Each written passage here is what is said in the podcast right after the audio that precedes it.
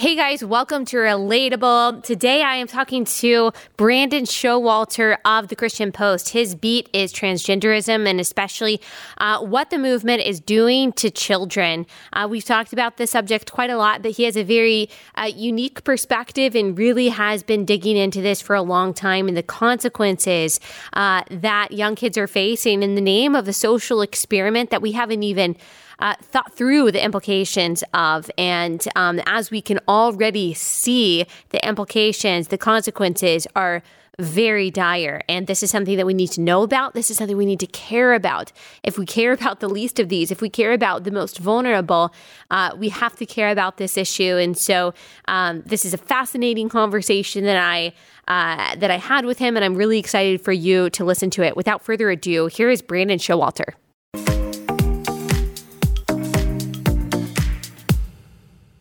Brandon, thank you so much for joining us. Can you tell everyone who you are and what you do?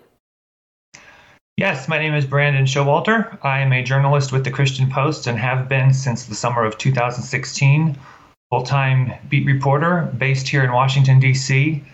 And uh, on the side, I like to sing and cook and hike mountains. awesome. Awesome.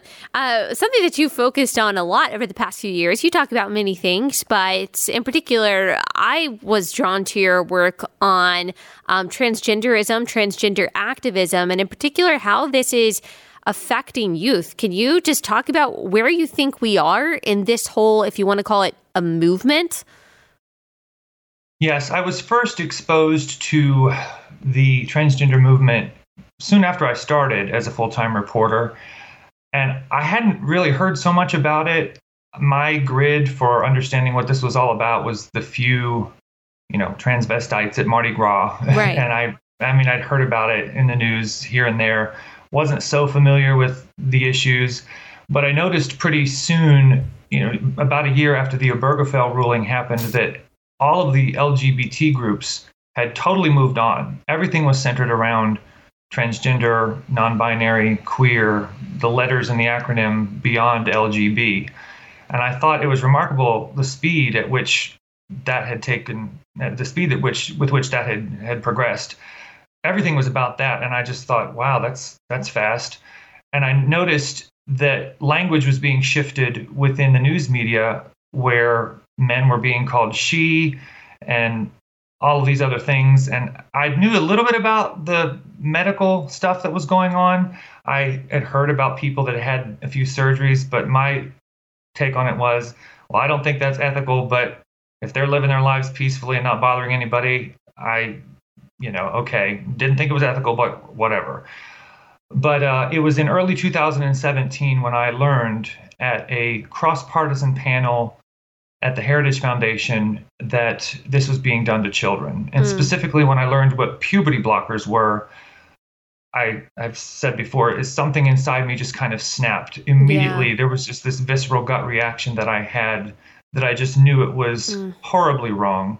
That you don't treat the normal pubertal processes as though they are diseases to be cured. Yeah. Particularly in pursuit of a physical impossibility. And so that's when I started falling down the gender identity rabbit hole, as I like to say. Uh, and I've never been the same since. Yeah. We are destroying an entire generation of young people. We are brutalizing their bodies, and the carnage is increasing. A lot of it's in my inbox, and it's so much worse than what people know. Mm-hmm. They are not only being indoctrinated in schools and through social media influencers, uh, their bodies are being irreparably harmed. Mm-hmm. They are being drugged with powerful hormones that are not doing them any good. In fact, they're giving them endocrine diseases and putting them at risk for a whole host of other terrible medical complications heart attacks, strokes, cancers, kidney failures. It's bad. Transgenderism is many things. It's incoherent ideology. It makes no sense. It's a lie. But at base, what it mainly is is a medical scandal. Mm. Can we go back a little bit into um, your answer when you talked about just how quickly this all happened? You and I know, and probably most people know listening to and watching this, that a Obergefell happened in 2015. This is not something that happened 25, 30 years ago where it's just kind of been this slow growth of a movement. But this has all happened very quickly in just less than six years. Why do you think there was such a quick transition from, okay, you know, we just want gay people to be able to get married, we just want gay rights to, okay, let's subvert the entire natural order in our, our, uh, understanding, our scientific understanding, our historic understanding of what it means to be a man and a woman. What what was the reason for that quick uh, switch in priorities? It's a great question. And what's interesting about it is that I've met a lot of even gays and lesbians since that ruling who are adamantly opposed to this shift. So there's a lot of money and there's a lot of power to be had with this movement. Uh, I would attribute much of this to the ongoing forces of the sexual revolution. It just grabs power it devours all kinds of things. We can't expect any of it to be rational because none of it is.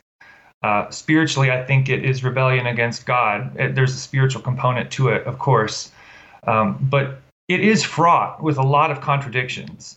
And the most bewildering aspect of this, as I hear from same sex attracted people, gays and lesbians, is that youth who are same sex attracted, whether they've fully identified themselves among the LGB or not, are now being told that their same sex attraction is actually something to be remedied with synthetic hormones right. and surgical instruments.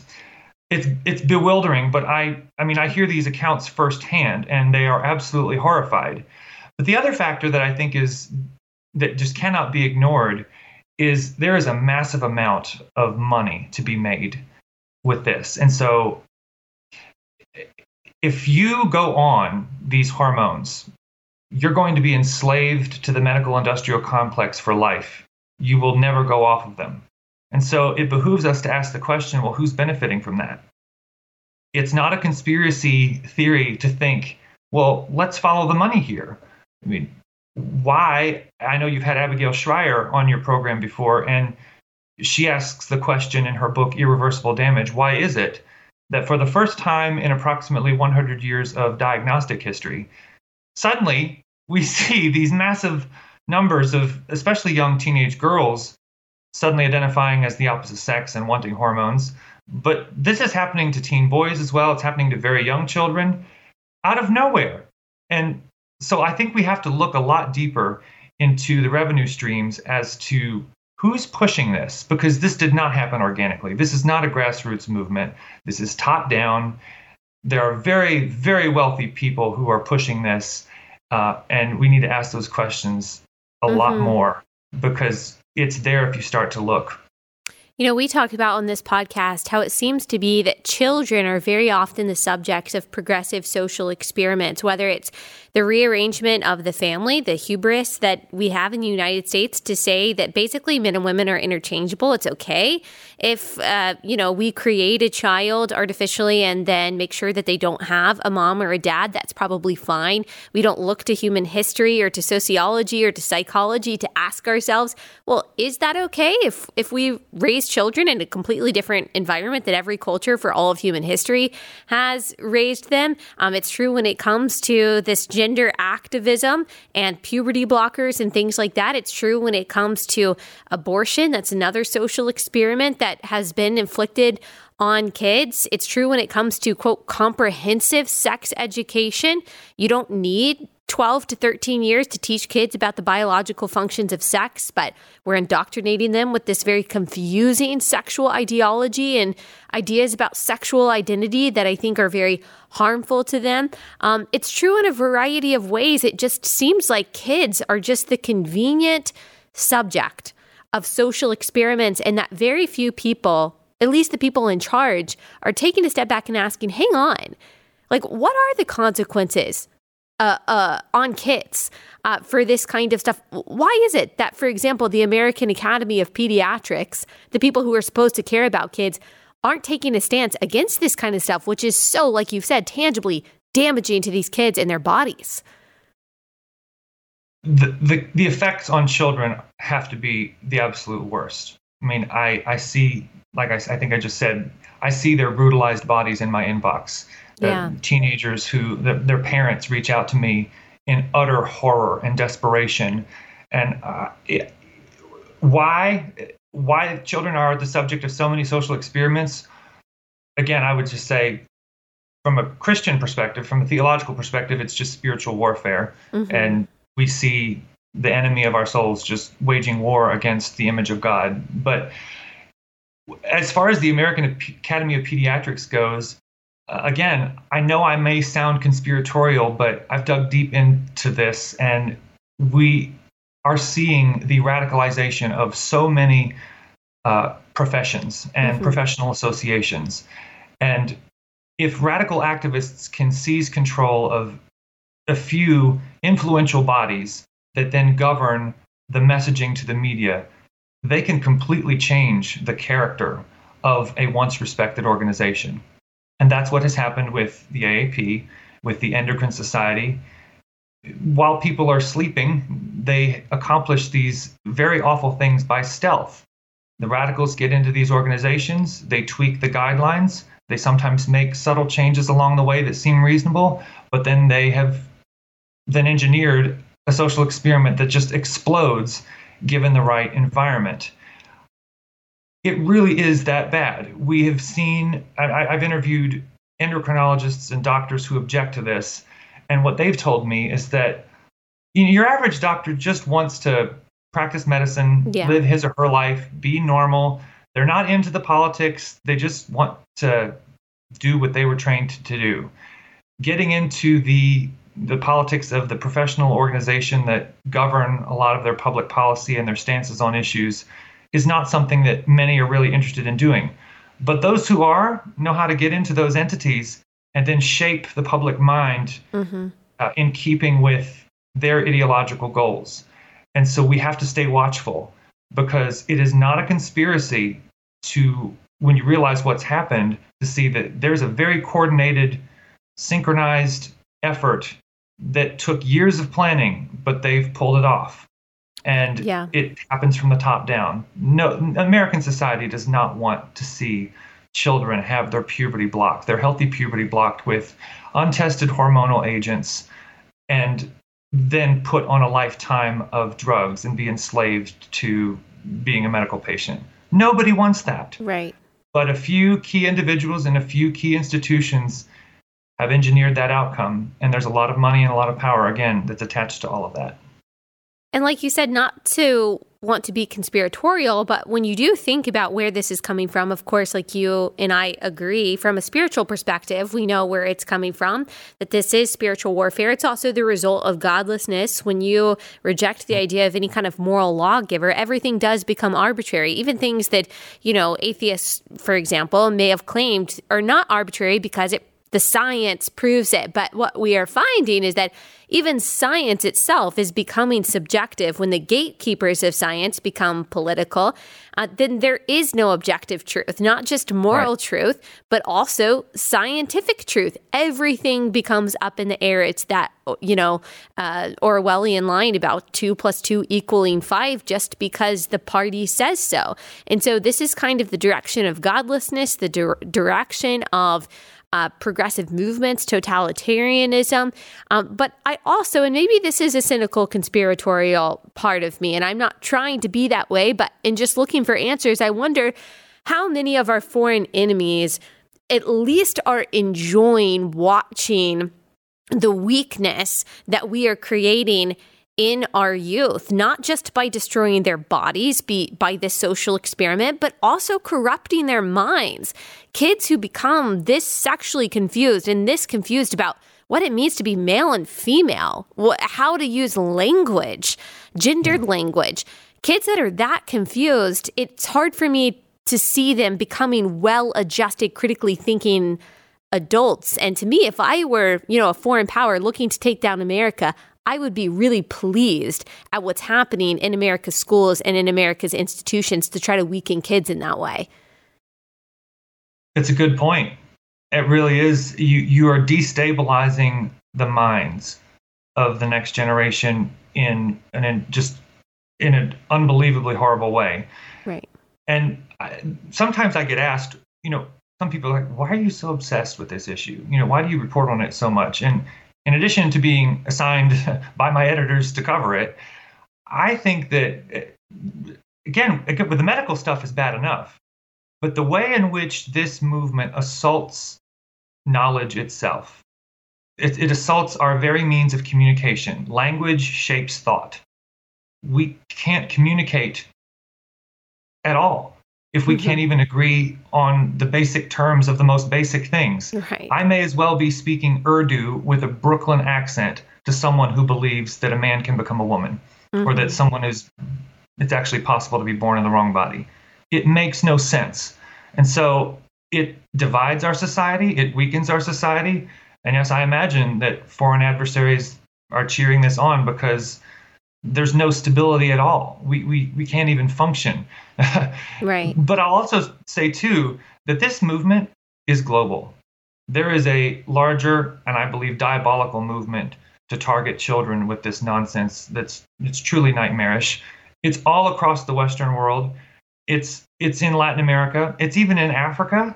Uh, it's especially it's especially bad in the developed West, of course. This is this is largely a rich person's phenomenon, but there right. are very vulnerable people being lured into this through all kinds of you know schools and yeah. other ways. But this is global in scope because the medical industry, the pharmaceutical industry, the global LGBT rights groups, with the exception of the LGB Alliance, are all pushing this fervently uh, because there's a lot of money to be made and there's a lot of power to be had.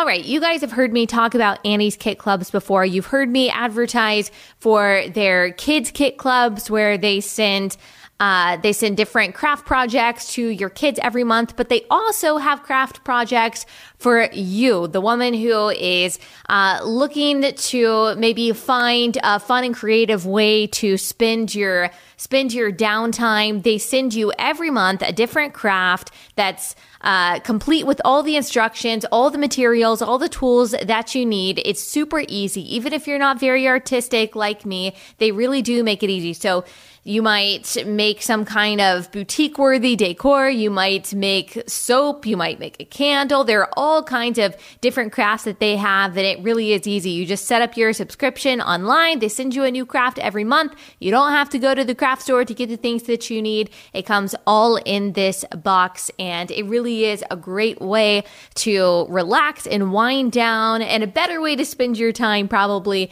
than uh, scrolling through social media like so many of us are apt to do when we have a free second. So go to annieskitclubs.com slash Allie for 50% off your first kit. That's annieskitclubs.com slash Allie for 50% off your first kit. That is annieskitclubs.com slash Allie.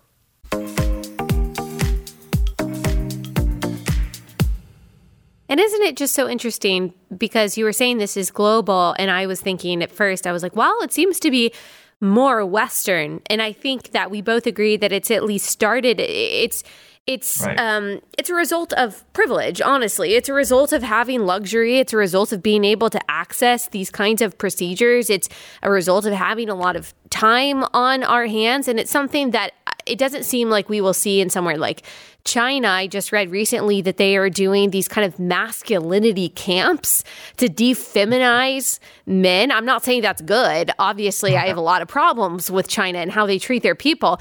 Um, but uh, con- contrast that to what we're doing here in the United States, making a lot of gender confused uh, girls and boys.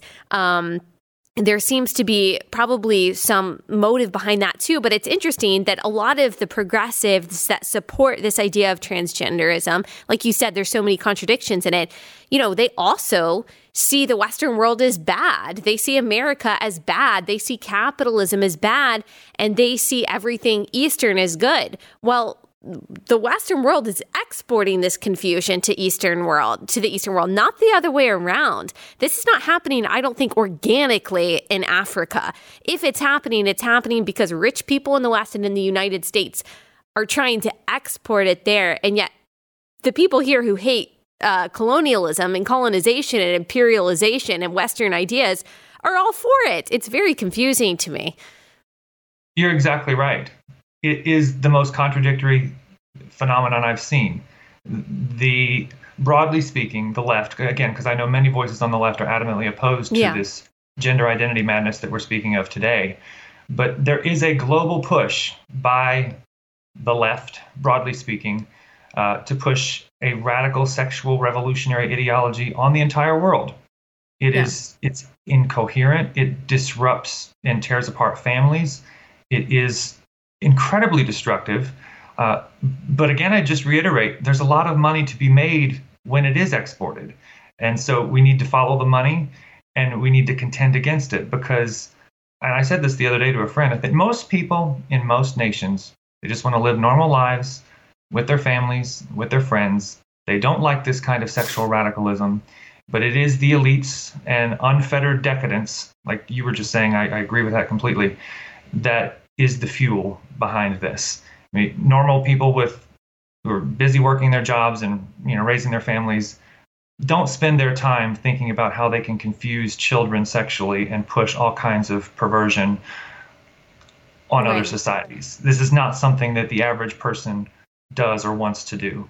Yeah, and I think also it capitalizes on American and Western tolerance, which in so many ways is is great. That is how we have created this uh, very diverse nation that is supposed to be, and it once was kind of united in values. But I remember hearing Ronald Reagan say that America is the only place in the world where you can you know, you can be born in another country, live there for 45 years, but you move to America, you become a citizen, and you are an American. If you lived in Nigeria for 45 years and you came to America, became a citizen, you are an American just as much as the person who was born here. And that's that's not true of any other country in the world. If I moved to France right now, I would not be considered French. I'd always be considered an American. And so the tolerance that America has showed in so many ways is wonderful, but it is also manipulated and capitalized on with these movements because, like you said, most people are well meaning, but they don't want to push back because they don't want to be exclusionary. They don't want to be rude.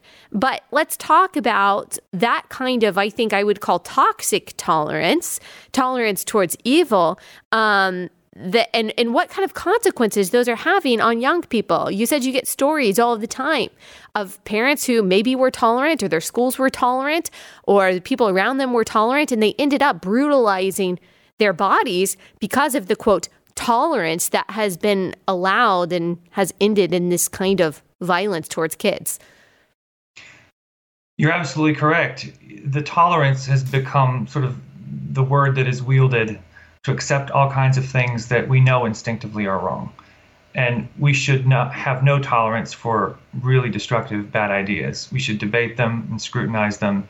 And I do think it is uh, used against us as Americans. We certainly have our problems here. We're not we're not a perfect nation, uh, and you know immigrants have faced some racism and difficulty coming here. But it absolutely is true that you can become an American right away. It, it, with it, there's that is a wonderful thing about our country, and we should uh, applaud that and celebrate that. Uh, but speaking to sort of this broader tolerance thing, we do have an obligation to speak up, especially as Christians, against what is wrong. And you know, we need to be bold in this hour uh, because when it does come to the sanctity and the integrity of a child's body, I mean, can we can't we say that we have some core values that a child should not be drugged with permanent hormones? And i mean these, these are basic things. I mean people need to listen to their gut.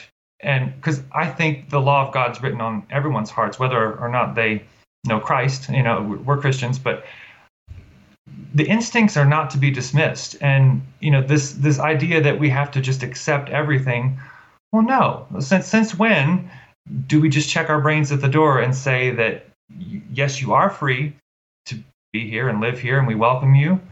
But there has to be order too. Mm-hmm. Yeah. Talk about some of the stories that you've gotten from parents um, and their kids who have who have gone through some of these treatments. Well, I'll just say brace yourself. They are tremendously horrible. I am currently working on a story where I've been interviewing mothers of teenage boys. Some of these mm-hmm. boys have become convinced that they're not only female but also lesbian. And it, I mean, it just insane stuff. But they, these boys actually believe it. Mm-hmm. Uh, and so that's the kind of confusion that's being sown into their minds, and that's bad enough. Mm-hmm. Uh, but I'll just I'll, I'll share with you a few examples. I've I've spoken with many mothers. I do hear from some detransitioners, these people who once identified as transgender, and then the damage that has been done to their bodies through uh, the hormones or a disfiguring surgery, and they just regret it. And it turns out that all that they were promised this is going to allow them to live an authentic life uh, true proved not to be true. Uh, I got a call um, from a mother uh, this is one of the first stories I did. Um, through a school presentation, her daughter became convinced that she was the opposite sex. And four years of absolute hell. The mom took her to a gender therapist, at first thinking that that was the wise thing to do. And thankfully, she managed to desist. But it was four years of utter anguish where everything around her, her daughter in this social environment, was telling her that she was a boy. She was celebrated at school, is seen as the most brave and popular kid. There's so many social reinforcements of mm-hmm. this madness. And so the mom is losing weight. She's losing hair. She's stressed and angry all the time. It tears apart families. She had to move away from her neighborhood because the neighborhood she lived in was all affirming of her daughter. Mm. All of her life was just upended. And that's a mild story. I've corresponded with another mother whose daughter ran away from home when she was a teenager, went to a very liberal state, changed her name and legal gender in court when I think she was 17, got her breasts amputated, and underwent a radical hysterectomy without her consent or knowledge, without the mother's consent or knowledge. Mm. And most recently, she had a phalloplasty surgery. I think this was last year or the year before, where yeah. they slice off flesh from the arm to fashion a fake penis. Uh, and she's had another associated surgery. Uh, this girl is now very unhappy, cannot hold a job, struggles to maintain employment, few friends. She's been absolutely brutalized. I've seen pictures of this poor girl. She's been lied to for so many years. Everybody that should have helped her social workers, teachers, doctors, lawmakers they failed her. And it, I mean, I hope she doesn't die, but that's the kind of course that we're setting young people on. These these were minors, and these are minors that often have uh, mental health issues, social anxiety. We don't need to be slicing up their bodies to fix right. their problems. It's just it makes no sense. Right. And I, I mean, I, I cannot tell you what it really is. I, I would love to just trade places with someone who doesn't get what I do, and for them to see the pictures that I do because uh, it, it, really that just puts it to light. I can't share them on social media because they will be banned, they will be blocked, and I wouldn't do that anyway because these are really kind of grotesque pictures. Yeah. These are pictures that are sent to me in confidence. But I feel like some days I've just stared into the abyss right. of evil. Of evil. And it, you know, I I don't make this comparison lightly, and I hesitate even now to do it. But I'll t- I can just I feel comfortable enough to say it because I have had Jewish friends and readers reach out to me as they've been reading my coverage, and they say things to me like, and this sends chills up my spine. This is eerily familiar. Mm. When they think about experiments that yeah. were done on Jews during the World War II era. I mean, it. I mean, that's what they tell me. Mm-hmm. And so when I consider that that's the kind of thing that I'm reporting on, right. it, it certainly feels like a sacred calling because I believe unashamedly as a Christian, but just as a human being who values good science in the integrity of the human body, mm-hmm. and that doctors should do medicine in order to heal and not to harm.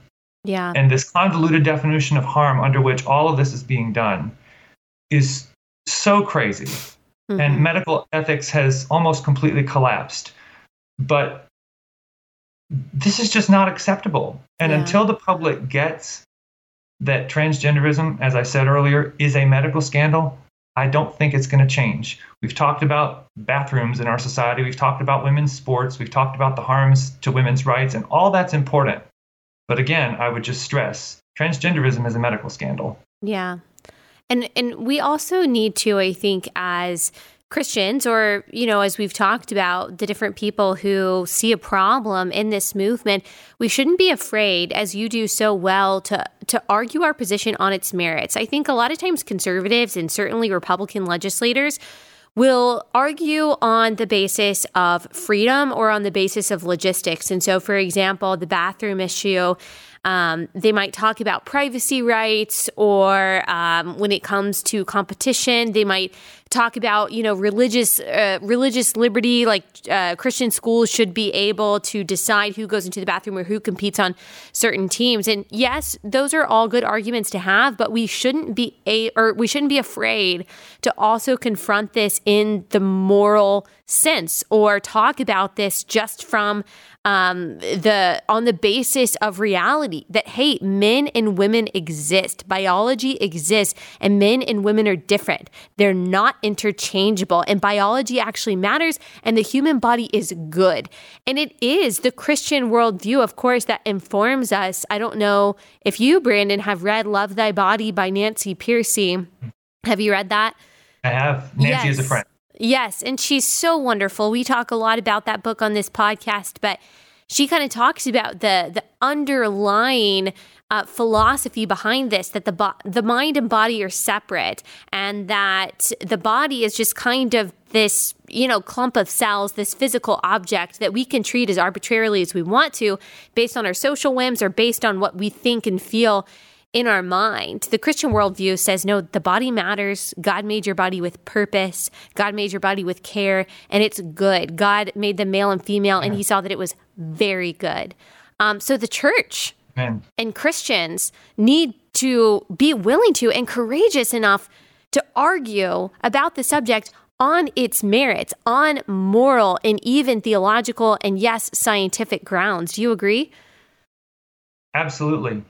I can be there as a Christian. I can, I absolutely believe that there is no higher affirmation of the human body than the fact that Jesus became one. Mm. God became flesh and dwelled among us. That's what I believe as a Christian. And you are your body. Your body is you. You get the body that you get, and nobody has ever been born in the wrong one.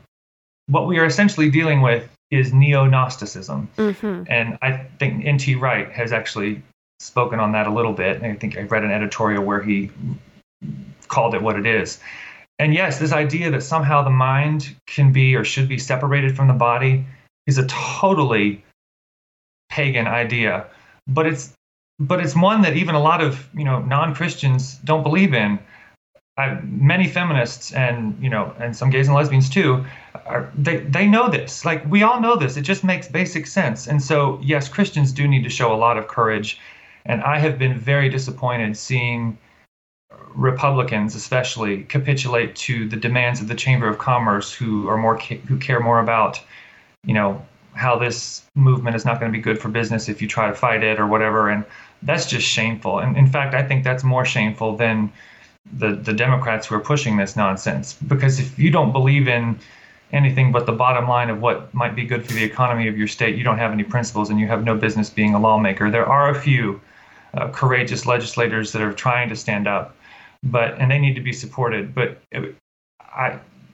Right. I think people of goodwill, regardless of your party affiliation or your political leanings, are going to need to align together and resist this because it's just so unbelievably destructive. Mm-hmm. And if we can't care about the health and welfare of children, what do we care about at all? Mm-hmm. Right. And I, I know that this is a very um, this is a peripheral part of it, but I can't help uh, but think about this issue also, not just from the perspective of um, uh, a mom, and obviously I care about the future of my kids and them entering restrooms with people of the opposite sex and competition and safety and all that, and them also being introduced and indoctrinated with these very confusing ideas. I worry about all of that, but also as someone who is pregnant, I'm also simply just offended by a lot of this oh, yeah, movement. Yeah. Like when I see, you know, the WHO or NIH saying that we need to start saying chest feeding or gestators or birthing people. I mean, I, that really offends that really offends me pregnancy and birth and sustaining the life of my kids has you know it it's been one of the hardest and most challenging, but also the most unique and miraculous things that I've ever experienced. And to say that that's not unique to my womanness and that my womanness isn't unique to me, that really offends me. And I don't know. I, am sure that there are a lot of women, Christian or not, who feel the same way. Do you think so? Oh, absolutely. Uh, it's. this is so offensive. It, it's not only just to your basic intelligence, but it's just so vulgar and crude to refer to human beings, male and female, by you know a nickname for their body parts, or, mm-hmm. or it's just. And what the irony is, is that what transgender activists often do is accuse us right. of being obsessed with genitals. Right. Like, well, what do you care so much? And was just like, you know, look, I think genitals are great because they're a part of the human body and it's a miraculous thing. So yeah, okay, I'll own that. I am obsessed because I care about all of these wonderful things that we need to care about. And I think human sexuality is a wonderful thing. I mean, but the implication that they're trying to make is that we're a bunch of dirty perverts who just spend our time thinking about what's going on downstairs in the underpants of people who are confused about their gender. And it's a manipulative rhetorical device. And so I just say to people, don't fall for it and just turn it back and throw it back in their faces and say, no, you will not tell me that I am a front hole or a chest feeder. This is stupid. It's lame. Yeah. And don't be intimidated by it. And yes, it is offensive. I mean, I women are bearing the brunt of this scourge. There's yeah. no question about it. It obviously is affecting boys and men in some disastrous ways. But as um, as my feminist friends frequently point out, this movement is awash in ferocious misogyny. Yeah. It is virulently anti-woman. Uh, and I, I think that's just from again from a spiritual perspective. I see the devil's fingerprints all over that because women, you know, are wondrous, you know, creatures. They they give life, they bring life into the world. And I think it can even be argued from the Bible that Satan hates women more than he does men because you know Eve is the crown of creation.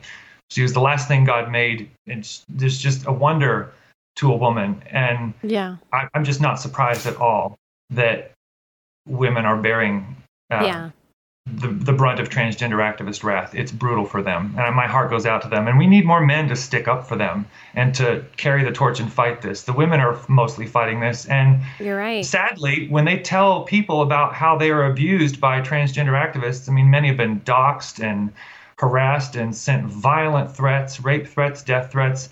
They aren't believed, but it's happening and it's vile.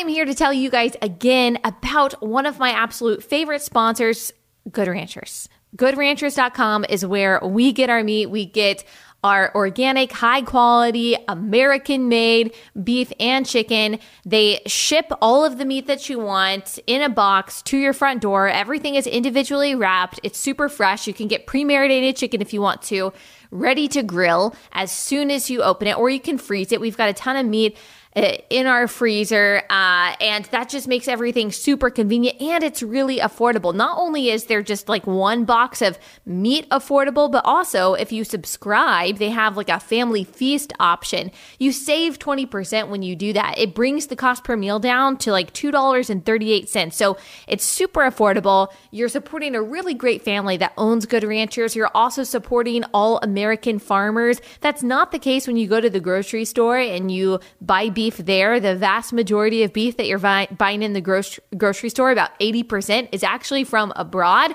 But Good Ranchers gets all of their meat from American farmers. And so uh, you're supporting that industry, which is super important right now.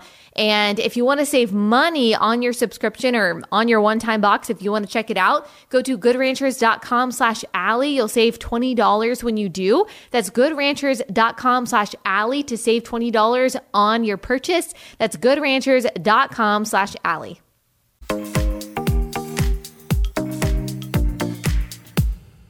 You're absolutely right. I love what you said about men sticking up for this too. I think um, not to speak against all all feminists. Certainly, there are a lot right. of feminists who agree with us on this, but this has almost been a feminist mantra. For example, in relation to abortion, no uterus, no opinion. You don't get to speak on women's issues unless you are agreeing with the mainstream. And so I do think some men have been taught that they need to shut up when it comes to issues that are hurting um, that are hurting women, even affecting their daughters. But you're absolutely right. We need men to stand up to this because at the end of the day, like what we are confronting is some kind of masculine assault on women. And I, you know, I asked a sexologist who is not a Christian and who is very progressive in a lot of ways, but sees the problems with all this. Why is it? Like, why are women bearing the brunt? Like, why is there so much conversation about changing the language around pregnancy and breastfeeding? And why is there so much conversation about entering women's bathrooms and women's sports? And she just said, well, you know, she, she kind of stopped and she was like, well, I don't want to get in trouble by saying what I want to say, but think about what you know about the two genders and how different they are. And I think that would tell you why that is. Yes, because women are always the victims when it comes to male domination. Like women are always the weaker sex when it comes to that. And so, um, just in the very practical and historical sense, it's easy to see why women are bearing the brunt of this because we are women. Um, but also, like you said, from the spiritual sense, it goes back to the garden. We are still being asked today did God really say right. that he made the male and female. Did God really say that you're unique and different? Did God really give you that role? And I think women are being deceived. Yes, and I, I just I, I also think that we do need to build bridges with people. I mean, people who do not share our theology, certainly. And at base, at the Christian Post, we did a 2017 series on this issue because we saw how it was taking off in culture, and so we wanted to address the many angles uh, from which to engage this, including the theological angles. Um, but I, I think that, and again, in addition to being a medical scandal, this is an assault on the divine imprint on every human being. I believe, as a Christian, that we are made male and female in God's image, and that maleness and femaleness are that divine imprint. And so transgenderism assaults that in the most brutal fashion. But even if you don't believe in any of that, um, you just believe in the that human beings are sexually dimorphic. We are male and female scientifically. And that's a basic fact. and we should care about that. And that it's not, we're not obsessed with anything, you know, perverse or unimportant when we're trying to defend reality.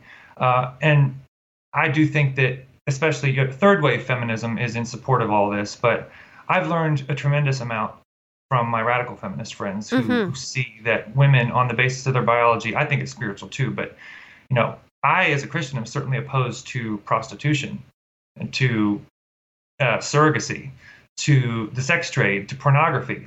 All of these scourges that disproportionately harm women.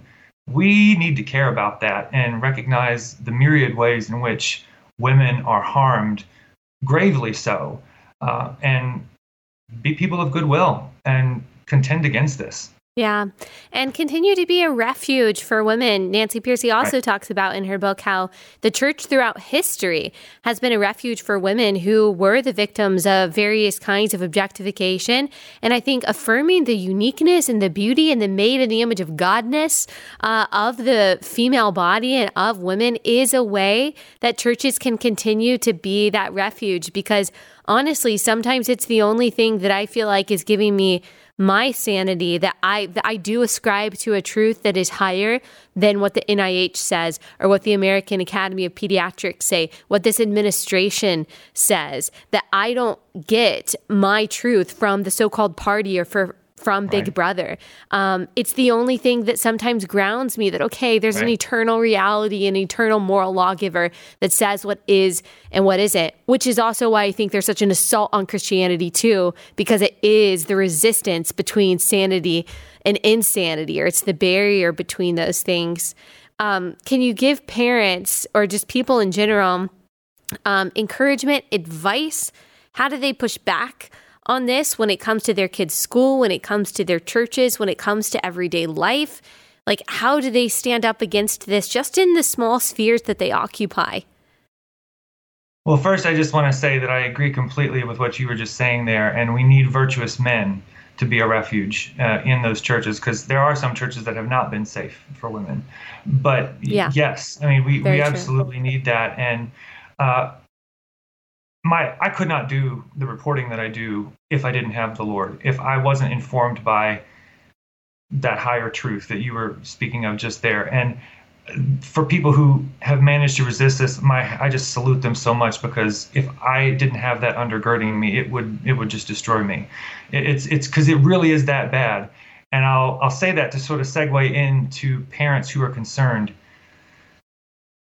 I cannot tell them what to do specifically except especially if they're Christians, ask God and then just obey, but do something. And do not be afraid to describe the grisly realities in visceral detail as they are, because the house is not only in fire and the, the fox is not just gar- in, in the chicken, the hen house. Our children are being devoured. So somehow you've got to speak up in whatever context and trust that your little action means something. And so I don't care what people do.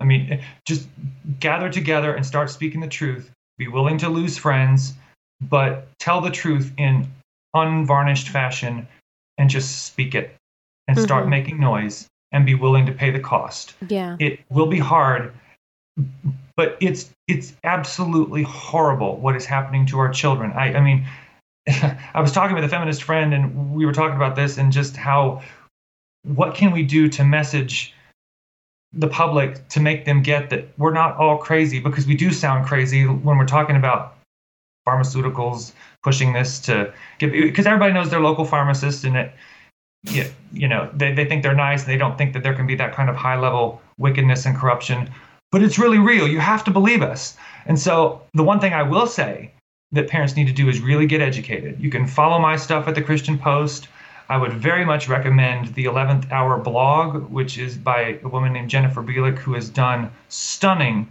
work into the revenue streams that are fueling this.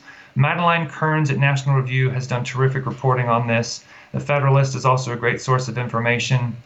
The Women's Liberation Front and the Women's Human Rights Campaign are some feminist groups that are contending against this very bravely. There are voices out there if you look. You may not find them on Google, but they're out there. And so educate yourself. That's the biggest thing. You have to understand the issue as it really is before you can contend against it in any meaningful way. But once you understand it, be as bold as you can possibly be because the bodies of children are literally on the line. Yes, and amen. And be emboldened by everything that you just said and the realization that not only are you on the right side of this, you're on the right side of morality, you're on the right side of science, you're on the right side of reality, um, but also that the vast majority of people, when you really get down to these issues, agree with this. Now, of course, they would say, like you and I would say, of course, transgender people deserve rights. Of course, they're made in the image of God. Of course, they're they're worthy people of dignity and all of that. Um, but when it comes down to um, the safety of our kids, transitioning at the age of kids, what we're teaching our kids, entering girls' spaces, most people say, "Whoa, whoa, whoa! I'm not okay with that." So also be empowered by the by the fact that this is the majority opinion, right? But you have to speak up because if you don't, the very few who have seized control of so many entities and so many institutions will set the narrative and they will govern how things are done. So don't expect other people to do it.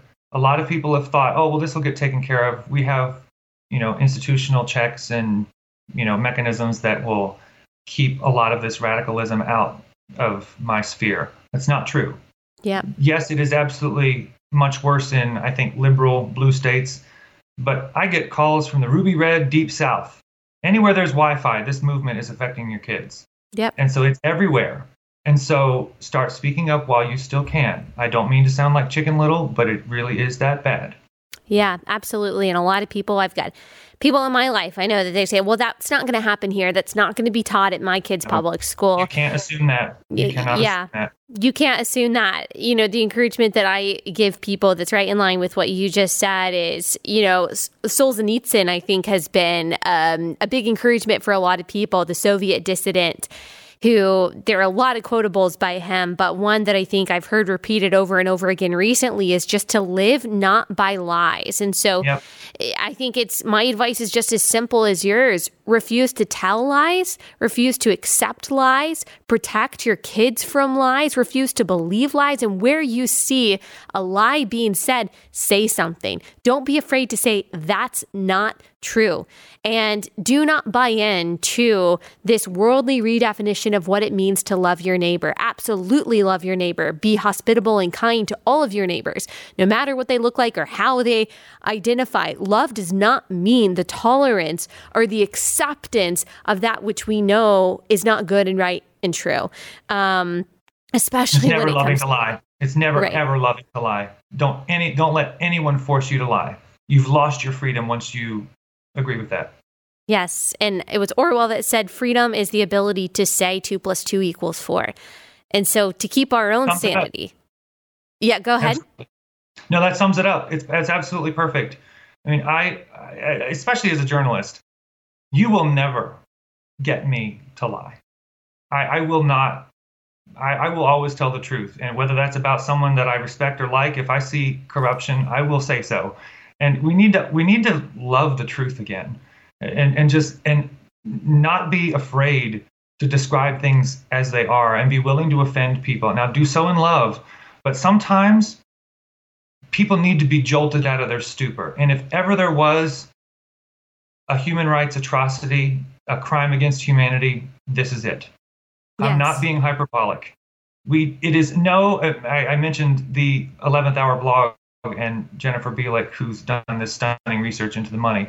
One of the things that I've heard her say, and I have to just give her a shout out now, is that no self respecting, uh, this is about love and self respect, that no self respecting government or country or culture or civilization would ever allow children to be drugged and butchered. No, no more. We're done. Right. This has to stop. Yep. Yes, and amen. Well, thank you so much. Thank you for your courage. Courage begets courage. Um, and you speaking out does more than maybe you even realize. Um, and I know a lot of people are encouraged by this conversation. So people can follow you at the Christian Post. Can they follow you on social media as well? Yes, I I do keep my Facebook for friends only. I just that's a rule that I have. But I am on Twitter, Brandon M Show. I've wondered how long I'll be on Twitter because they are now censoring anybody who is critical of this. They used to just censor radical feminists who right uh, who who said men cannot be women. But I think the Daily Citizen out of Focus on the Family was just yep. taken down because they said that a man could not be a woman, or that the Biden nominee was a man who thinks he's a woman, and that's now they got porn on Twitter, but and violent stuff on Twitter. But you know, saying a man cannot be a woman is apparently offensive to the Orwellian newspeak of the day. So yeah, I'm there for now, uh, but you can definitely find me at the Christian Post. Uh, we haven't been taken down. Yeah, we will never, and we will never stop speaking the truth at my publication. And I'm grateful to my editors for their their principled stand on this. Well, I'm very thankful for that too. Thank you so much for taking the time to talk to us. Thank you, Allie. I appreciate the opportunity. Really do. Thank you. Thank you.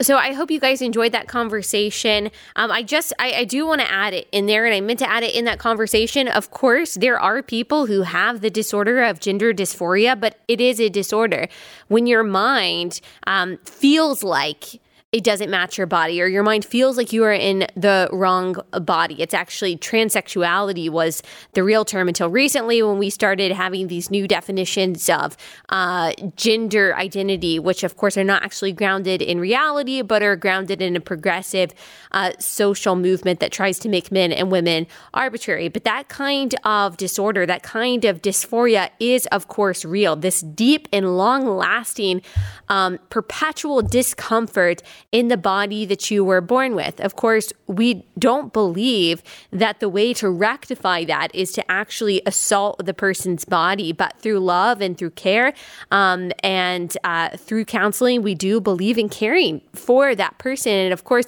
loving that person and helping that person. But from a Christian perspective, we believe that the body was made with purpose, that it is good, that it is created in God's image. Remember, it's not just, we don't just see the the importance and the value of the body in the creation account, or even just in the amazing miracle that uh, we have Emmanuel, that we have God made flesh. That shows the importance of the body. But also, we believe as believers that we will be resurrected um, in heavenly spiritual bodies. And the body that you were born with will be the body that is resurrected. So there is also a spiritual eternal, uh, eternal significance uh, to the body that God gave us that He says uh, He made made male and female, and he says he made very good. This idea that the mind or feelings trump physical reality is is a pagan idea. It's not a Christian one, and that is one of many reasons why Christians should reject it. And of course, there is also the existence of intersex people, but again, that is a small, small percentage of people,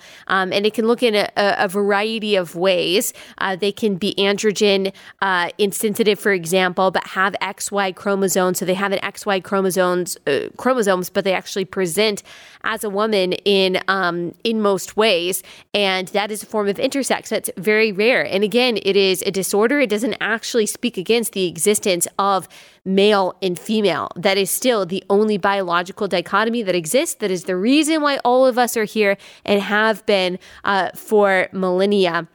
So I just wanted to add some some clarity to all of that, um, and just another reminder to you guys is refuse to live by lies. Do not tell a lie. Do not accept lies. Um, do not allow the people around you, as far as you can help it, to believe lies. Don't sit in a church that is preaching lies. Speak the truth, um, especially when it comes to this, because there are physical, tangible consequences on our kids, and we like I said, need to care about it. All right, that's all I've got for today. We will be back here soon.